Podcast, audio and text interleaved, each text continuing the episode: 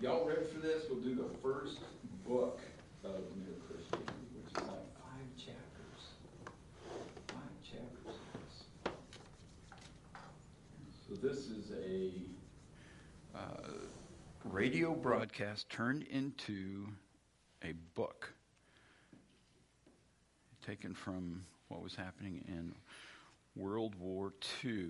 So that gets us kind of a clue as to what's going on and why he says the things he says. So we will get a, an opportunity to take a look at this. So you've read the, the uh, chapters, you know something about what's unfolding here. Uh, the law of human nature is where he's starting, so we will we will start there too, chapter one, and um, try to figure out. Oh, so what what is this? What what is the uh, law of nature? So, anybody remember what that is? Law of nature.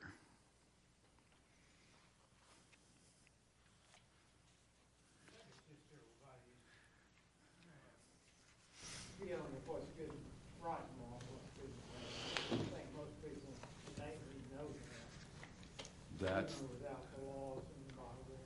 yeah, it's kind of built in, and they know it exists. Yeah, laws of right and wrong that people already know, are familiar with, and they are um, fighting for them all the time. The uh, law of nature.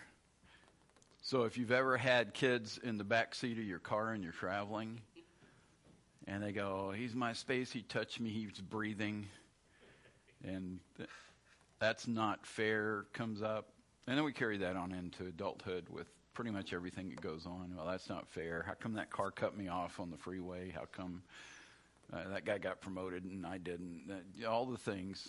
That's not fair. And there, there's no written rules for that. There's no written rules for the back seat, except that when they get loud enough, then there are rules. Y'all think that was bad? Come on out here. Anyway, so the not, yeah, that's not fair is built in. So, yeah, Mike, it's innate. It's part of who we are.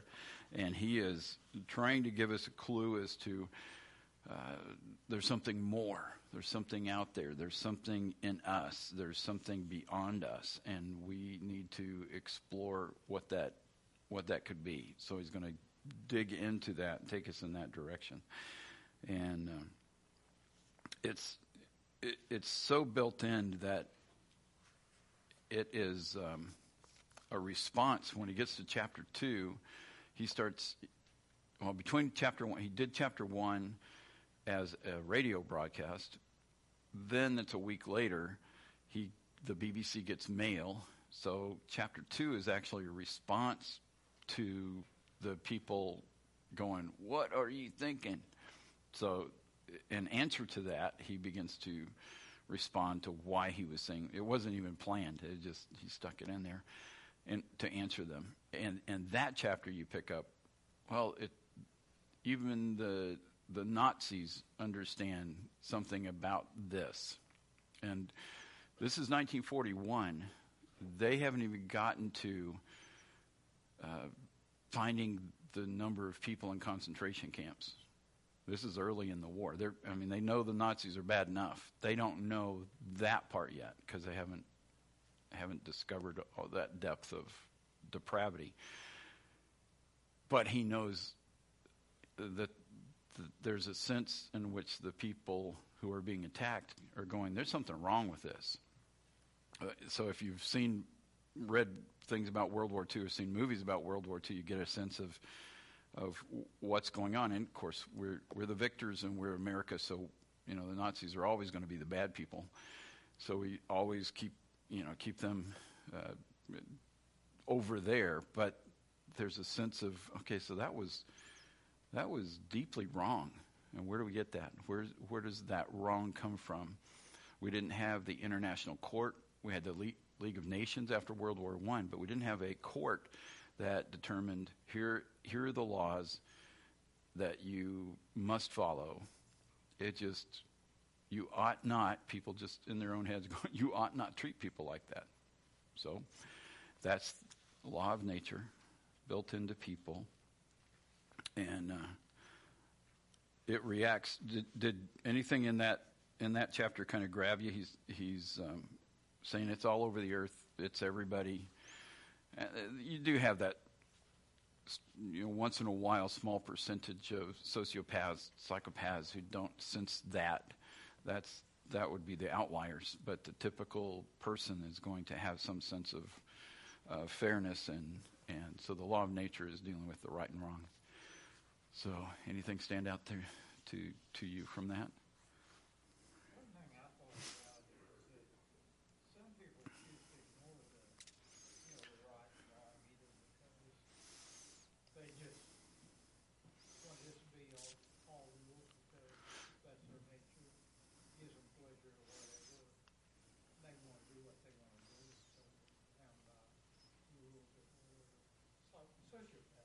Yeah, sociopath. Yeah. And a lot of people, you know, go ahead the right thing. First of all, avoid the punishment that would be inflicted. And a lot of times, just because they know what's right, they forget about themselves to do what's right. Yeah. So it is a draw to have that. It motivates you to, if if you're feeling it, if you're not a psychopath. If otherwise, you're just going, yeah, I don't feel nothing do what I want. Yeah, it does. It does make us feel good to go. Man, I'm, I'm keeping that. I'm in, I'm in line with that law of nature. Um, we do break it, and and the ought to is something that seems to come through from what Lewis is talking about. The ought is the part we don't perfectly keep this so even though we know what's not fair, we know better when it's not fair toward us. We don't know sometimes what's not fair when we're dealing with other people because we kind of just go one. Uh, we're more concerned about how we feel and how we've been felt, uh, dealt with. But he is uh, trying to reach out, trying to trying to show us that there's more to this. So the ought part of that is an aspect of this whole thing.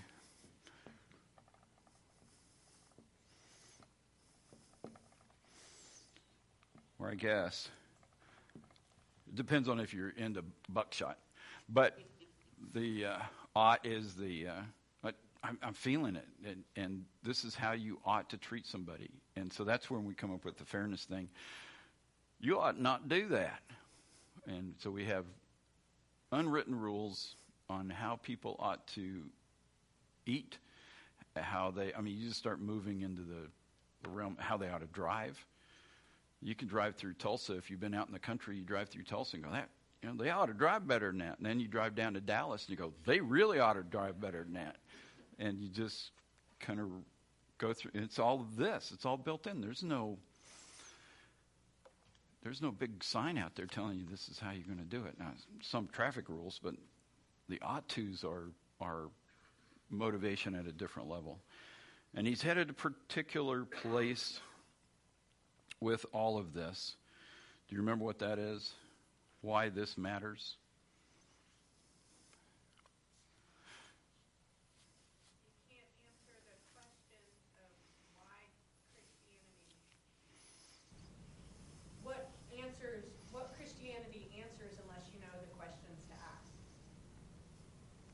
Got to find this is a basis for finding why Christianity is credible. Yeah. So we're looking for answers to Christianity.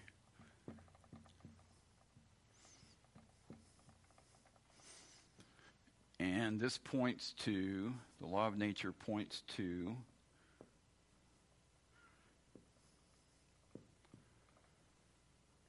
that there is a divine person who is above and beyond, who is working the system, who has planted that in us, and that randomness in the universe does not produce a sense of law of nature, what's right and wrong, what's fair.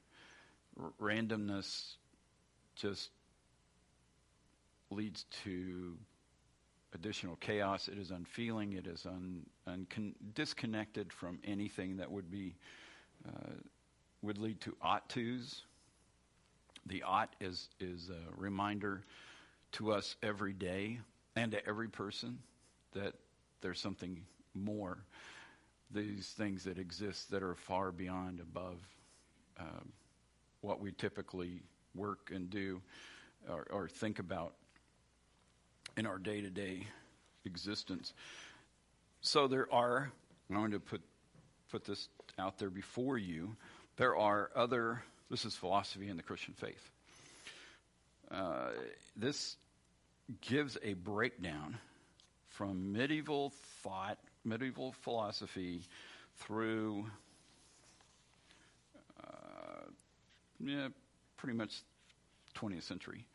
But just here are the contents. These are different arguments, different ways of thinking, different philosophies that have been presented. So you can see there's some, there's some, there's some more. And those are just since the mid medieval period and more. So these are people wrestling with the idea is there a God? If there is a God, how do we know that there's a God? What evidence do we have that there is a God out there? And then the various ways of understanding how do we how do we approach uh, morality? How do we approach um, who God is and who we are as human beings? If if there's a God, then that affects who we are as human beings. And this is a uh, two approaches to truth. How do we get to truth? It, it just it puts all those pieces together. What he's done is narrowed in on the moral argument. So that is one of these. That's one argument out of all of those. And he says this one is um, so built in, and he's talking to the general public within the United Kingdom. So he's addressing the wide array of people who by 1941 have pulled away from traditional thinking, uh, traditional Christian thinking, and, and you know, even for us, you'd think, oh man, in the 40s they were still just really connected to God, and not so much. That's why he's addressing this coming from this particular perspective, the law of nature. So we've got, uh, let's see, his two points. This is on page eight and this particular book, but he's trying to bring this thing down. Uh, page eight, uh, it says the point is that there are one more proof of how deeply, whether we like it or not, we believe in the law of nature. If we do not believe in decent behavior, why should we be so anxious to make excuses for not having behaved decently? Truth is, we believe in decency so much we feel the rule of law pressing on us that we cannot bear to face the fact that we are breaking it. And consequently, we try to shift the responsibility. For you notice that is only for our bad behavior that we find all these explanations. It is only our bad temper that we put down to being tired or worried or hungry. We put our good temper down to ourselves. We're just cute. So, two points I wanted to make. First, that human beings all over the earth have this curious idea that they ought to ought to behave in a certain way and cannot really get rid of it. Secondly, that they do not in fact behave in that way. Bummer. They know the law of nature, they break it. These two facts are the foundation of all clear thinking about ourselves and the universe we live in. So he narrows it down. Okay. We're gonna we're gonna deal with this law of nature. That's where we're gonna go with this, so that we can begin to understand who we are, how we function in the world, how the rest of the people on this planet function, what they how they think, what they value, and then we're gonna lead point this in the direction of that there is a God, and that He sent His Son and to make sense of all of that, which is not in the first five chapters, we're just laying the foundation. This is, there's an ought to that's running around behind us that is um, keeping us going. Um, in the chapter two with the, the objections, these are the letters that he got that uh, responded to the first, well, the first chapter that we have, the first radio broadcast. And his uh, ver- on page nine isn't what you call the moral law simply our herd instinct, and hasn't it been developed just like our other instincts? So we just came up with this, or we were taught it, or we, it came along somewhere, and his thing, no, no. Uh, there is a herd instinct, and there are things that we developed, and he goes into that, like our connections uh, to love, instincts for other motivations, drives that we have. Uh, but it's quite different from feeling that you ought to help, whether you want to or not. The instincts will just take you to where you want to go because that's what you're feeling you want to do.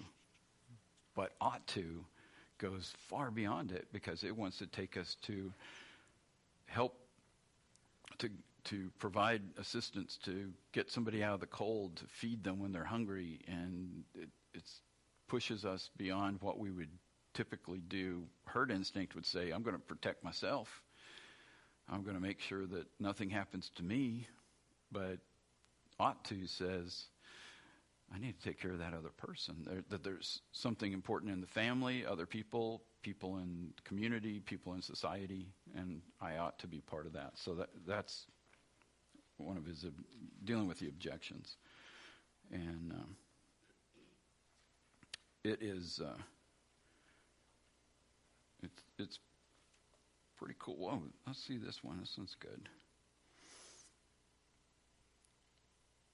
how he explains that. You probably want to be safe much more than you want to help the man who is drowning. But the ought to part says you ought to help the guy who's drowning. So you overcome the instinct, the herd instinct, the natural instinct, and you go with the ought to, or you, know, you ought to overcome and go jump in the water and go help that guy. And that some of his illustrations are just great as you go through this thing. Uh, he touches on uh, this is over in 11. I don't, I don't know how your pages are tracking with this, but strictly speaking, there are no such things as good and bad impulses. There are impulses. Think once again of a piano. It has uh, two kinds of notes on it the right notes and the wrong notes. okay. Every single note is right at one time, wrong at another. Isn't that just awesome? The moral law is not any one instinct or set of instincts. It is something which makes a kind of tune, the tune we call goodness or right conduct by directing the instincts. You think about the guys who come back. This, you know, this is World War II. They had, they've already had World War One, and they had to absorb those guys into society and then we're down the road a piece. So we've had World War II in Korea and Vietnam and the Gulf War and or wars, and you go, okay, so those guys, they are 18, 19, 20 years old. They're given a weapon. They're told to go out there and kill people. Is that a good thing to just go out there and kill people? Well, you ought not kill people. But there's a time. So is it always bad? No. It's really good if you're protecting if you're protecting your home, if you're protecting your it, this you put all of that in it's a different note that ought to be played at a particular time. So they get back and they're wired and then you have to kind of talk them down and process them, get them through, get them on the other side. One of my jobs at Oklahoma State when I, I was working for the uh, Veterans Administration, uh, Veteran Affairs there. The um, I had counseling. That my job was to to help these guys who are coming in uh, change from military thinking to being in college, and they are Vietnam. I'm that old. These are these guys are coming back from some shift somewhere from Vietnam, and so We'd go get. I had two offices on campus. They didn't really like sitting in an office, so we'd just go get coffee somewhere, and we'd get talking, and then we'd start dealing with those things. And we're dealing with how do you unwire yourself because you ought not run around. Don't kill the professor. That guy that ticks you off in class, just you ought not. You, you, ought not punch that guy. And well, it, we're in the cafeteria on it. This is a different scenario, but this particular guy had a short temper and uh, multiple black belts and things, martial artist ish, and he just some guy ticked him off. He went off on him. You go, oh, okay, well, that guy's bleeding all over the place. So, and then this guy is mad, but he's also embarrassed because he just responded so quick. So he takes off. I go after him. Dude, you ought not do that. You ought not be busting up on people. What, what, what is going on? And and he had actually felt it inside too that that that was a wrong response. But you know, the training is such, and the same thing for these military guys. The training is such that their immediate response is, "That's what you do in this situation." Wrong key, wrong tune, wrong place, wrong time. Is there a right place for it? Absolutely. In fact, if you don't do it in those situations, I mean, you ought to do it in those situations. So this whole moral thing, uh, law, and how it works for us, there's there's a bigger picture, and that whole piano key thing is really good. There are right notes and wrong notes, and every single note is right at one time, wrong at another, and we need to know that too, how how that works. But he's answering questions. Those those are questions that people wrote in uh, to the BBC, going, "What what are you saying, buddy?" So. Uh, Page 13 progress means not just changing, but changing for the better. If no set of moral ideas were truer or better than any other, there would be no sense in preferring civilized morality to savage morality or Christian morality to Nazi morality. Yeah, well, we know there's a big difference there. So he, he deals with a number of those. Um, the reality of the law. That's back in three. And if if you're reading the first part of chapter three, he you can tell that the chapter two was inserted. I don't know if that helps you with the flow of this thing, but you can tell he, he says now I go back to what I said at the end of the first chapter. So he's giving you a clue. That other thing I just had to deal with because you know a lot of questions in between, and. Um, Listen, two, two odd things about the human race. First, that they were haunted by the idea of a sort of behavior they ought to practice, what you might call fair play or decency or morality or the law of nature. Second, they didn't do it. Know, yeah.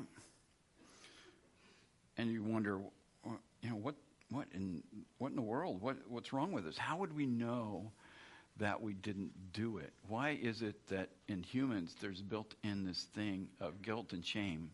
And you go, I ought to have followed through. Even people who have no Christian training at all, this is just worldwide, ought to have done whatever, ought not to have done something else. And then they, they sense it. They sense it in themselves. And they don't even have to be told. It's just, it's just there. Now, the training on ought tos in a civilized pattern. We need training. We need, you know, how the silverware lays out, when to eat what, you know, those kind of there's steps to things in just life that we need to learn. But this other, the ought tos, that's a built in kind of thing. And he is telling us that there is more to this. It's, um, and it's not the law in this chapter is the one where he deals with it's not the law like the law of nature that is gravity. So the rock has no choice. It doesn't feel like I ought to fall. It just falls. So we don't behave that way when we're treating the world around us, the people around us. We ought to do certain things. We sense that. We're not like a law, the gravity, law of gravity that just You just do it. Wouldn't it be nice if we just did that? You ought to love each other. Oh, we just we just do that. No, we don't. So that's the problem. It's not just built in to follow through on that all the time. We ought to.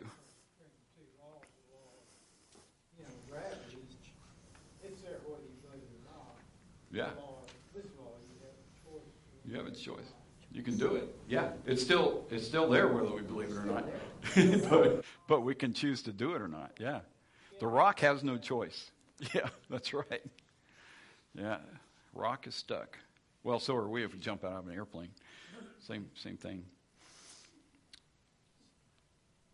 Yep, he kind of kind of hits that on 20 just like Mike's saying. The moral law or the law of human nature is not simply a fact about human behavior in the same way as the law of gravitation is or maybe simply a fact about how heavy objects behave, on the other hand, is not mere fancy, for we cannot get rid of the idea. And most of the things we say and think about, men would be reduced to nonsense if we did. It's not simply a statement about how we should behave towards others for our own convenience, for the behavior we call bad or unfair is not exactly the same as the behavior we find inconvenient. We may find it the opposite. Consequently, this rule of right and wrong or the law of human nature must somehow or other be a real thing, a thing that is really there, not made up by ourselves, which is his point in chapter 3. We didn't make it up, it's there, we all have it, it's worldwide, and uh, it affects us in our interactions with others and what we conceive about the world we live in and who God is, because he's, he's moving in that direction. So we get a little tidbit of that along the way. Did anything in chapter 3 grab you?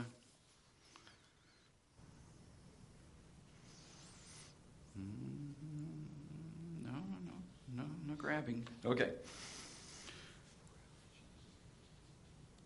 There's a uh, a more in, intentional movement towards there's there's more to this, than more to the ought to, more to what's built into human beings, and he begins to pick that up in chapter four with what lies behind the law. So down for page 21. Uh, the law of human nature or right and wrong must be something above and beyond the actual facts of human behavior. In this case, besides the actual facts, you have something else, a real law which we did not invent and which we know we ought to obey. You go, how is this possible? It's universal. It's really there. We all sense it. We know there's an ought to. And little kids pick up that's not fair as soon as they can make words. And you go, in any language. I don't know what the other languages say for fair, but there, there you go. They know it. And you okay, we didn't teach them that. They don't watch that on Sesame Street. Where'd they get this? And it just is there. And then you turn them loose in PK and you watch and see what they do in there with their buddies. That's not fair. He took my block. And, and they go at it. Um, so we have this real thing that exists. It's universal. It's working uh, in all of us, and it's pointing us to something beyond just the material, random existence of life on this planet. Part of what he has to, what Lewis has to deal with, is the materialist uh, perspective. By this time, mid-century, uh, mid 20th century, people have really embraced, and this is in the educational system, uh, books, movies, things that are just out there. What they're consuming is materialism. It continues, it, it's still here today, and it limits everything. And so he has to take them to a place, take them beyond their normal thinking Yay, I get to write something. They have to get beyond certain. Uh, I'm going to put it down here.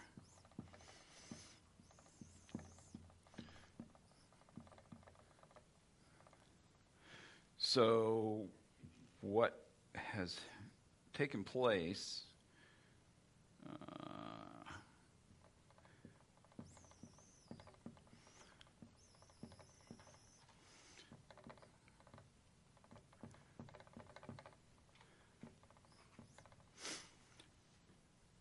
the the existence in uh, of everything gets narrowed down to what are the formulas for it? What, what's the math on this? What's the science? And it's science from a particular bent. It's not just good science wouldn't leave you here, but just limited science would. Limited science has a box.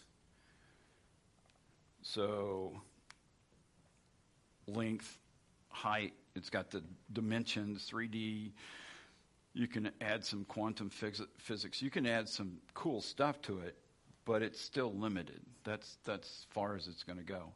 And because of some things that happened in the approach to science in the late 1800s, it leads into the thinking, and and left some some people really uh, depressed. They they started screaming and and um, reaching out, trying to find some reason for human beings to be here. This became reality. And when they bought that reality, they go, this is, this just is awful. And if you look at the art that changes from realism, reflecting life, that has things like uh, artists came up with ways to reflect, to take uh, oil painting and and have it glow with the light being reflected off something, refracted through something.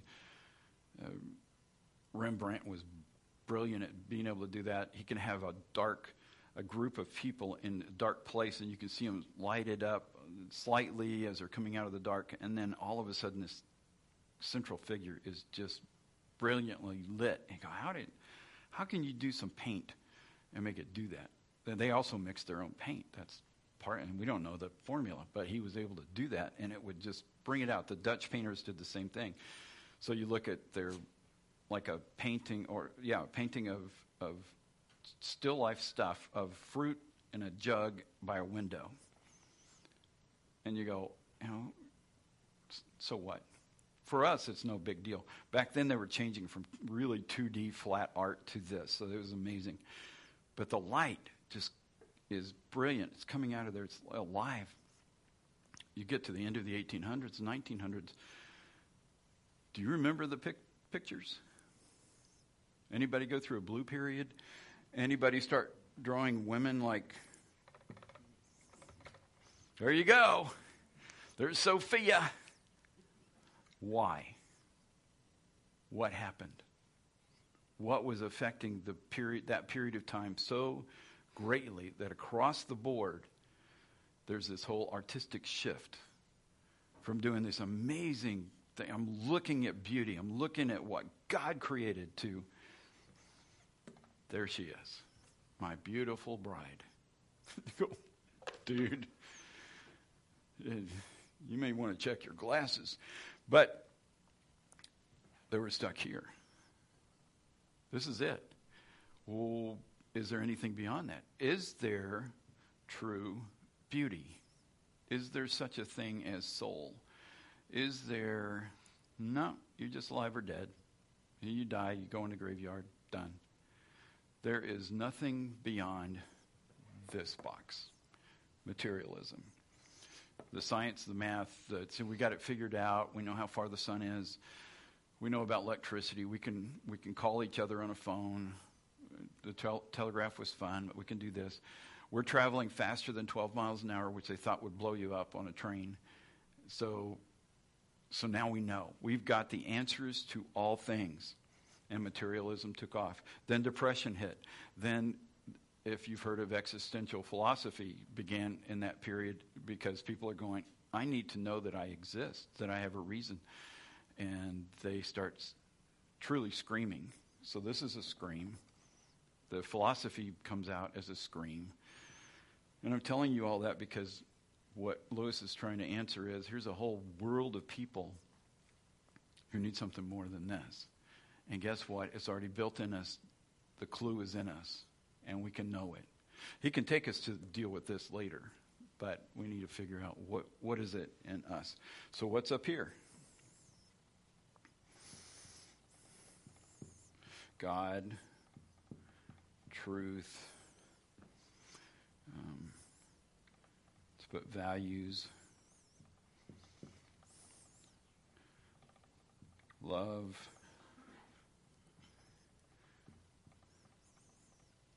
beauty. It's up above the line. Those things exist in the soul, the mind. It exists here, and it's going to flow from God. He's not there yet. That, that's not chapter 4. But, but what he's trying to counter is this there's a material reality, and it has overwhelmed. And you can read science books, you can take a science class, and when you're done with that class, just evaluate it. It will be here because they don't touch this anymore.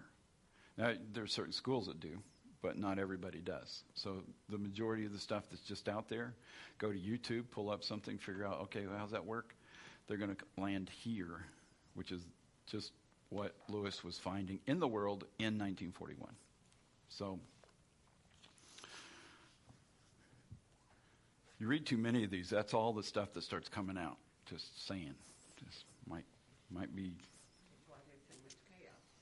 that's why there's chaos. Exactly. It adds to it.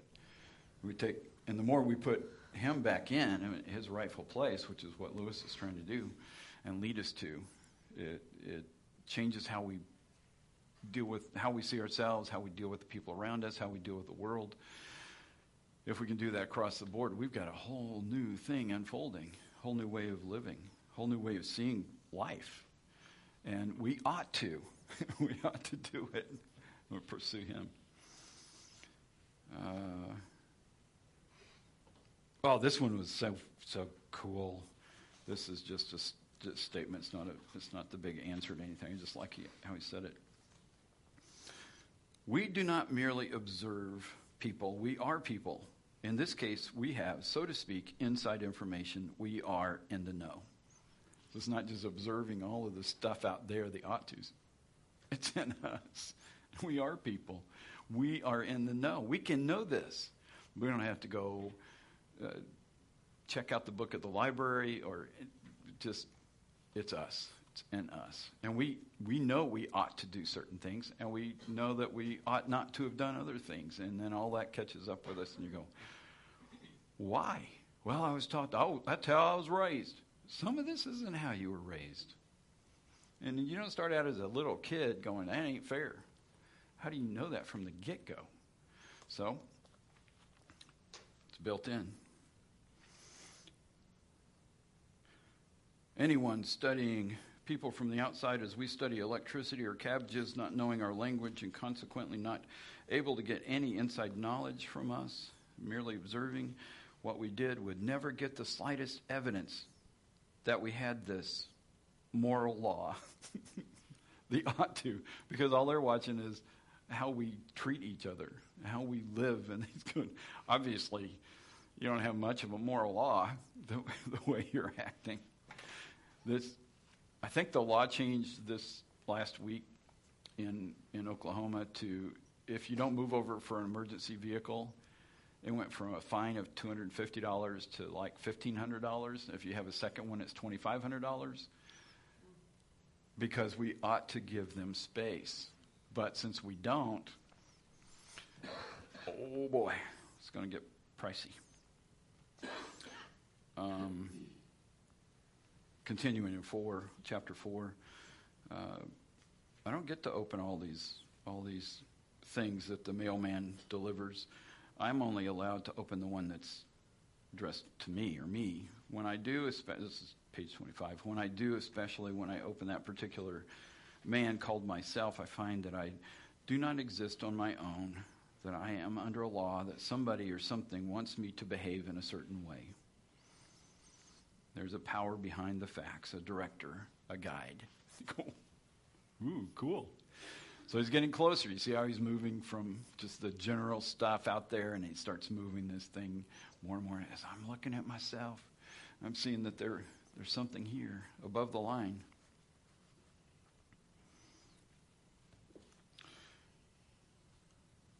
And chapter 5, we have cause to be uneasy.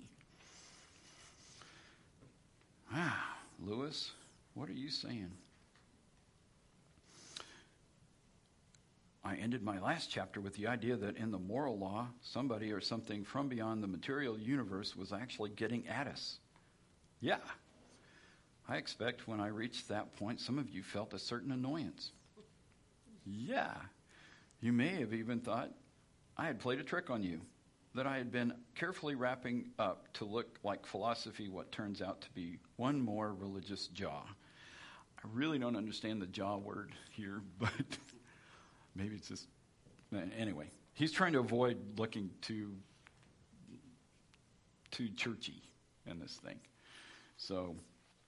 Well, because don't you think he's not trying to promote the religion, but the faith? Yeah. Yeah, He's so trying to avoid all the he's like- denominations Yes. and all the spin. Yeah. And he doesn't want people's minds to take off on that first thing. Yes. Yeah. And if you say, oh, you're Lutheran or you're, and then, and you go, oh, gee, how are you going to reel them back in? So, yeah, he's, he's trying to avoid it. He's done pretty good of uh, being able to piece that together. We've only got so far as a somebody or something behind the moral law.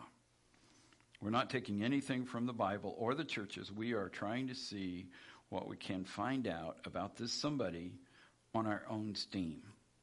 And I want to make it quite clear that we what we find out on our own steam is something that gives us a shock. We have two bits of evidence about the somebody. One is the universe he has made. If we use that as our only clue, then I think we should have to conclude that he, had, he was a great artist, for the universe is very beautiful, but also that he is quite merciless and no friend to man, to man, for the universe is a very dangerous and terrifying place. The other bit of evidence is that moral law, which he has put into our minds. Yeah, okay, and this is a bit better than the other because it's inside information. You find out more about God from the moral law than from the universe in general, just as you find out one or more about a man by listening to his conversation than by looking at a house he's built. He just does so good on these things. His reasoning, his his uh, tying this thing together. He just says, "I want to. Pe- I want to have people look at the facts, look at inside, see what drives us, why we do what we do, why we go the direction we go, and to understand uh, that we are not stuck in a material only universe. We are in a material universe, not material only. So he he does. He hasn't done this yet. He's just saying there's somebody, there's something, there's something more than this. How does that strike you? This idea.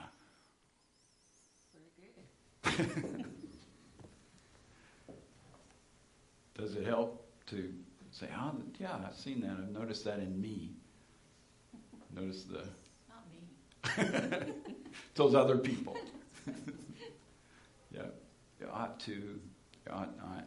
Well, the ought to has been playing in my brain since the summer. I've even used it at other people. The ought to and the ought not. So it's interesting that that's the verbiage. Because it's true. It's in us. That's where he starts. That's where it starts. Yeah.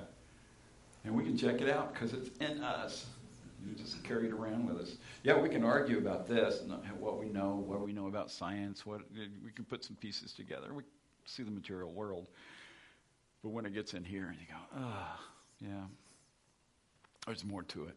I could be better, and I ought to be better. So yeah, takes us in a, a different direction. That um, let me give you a chapter.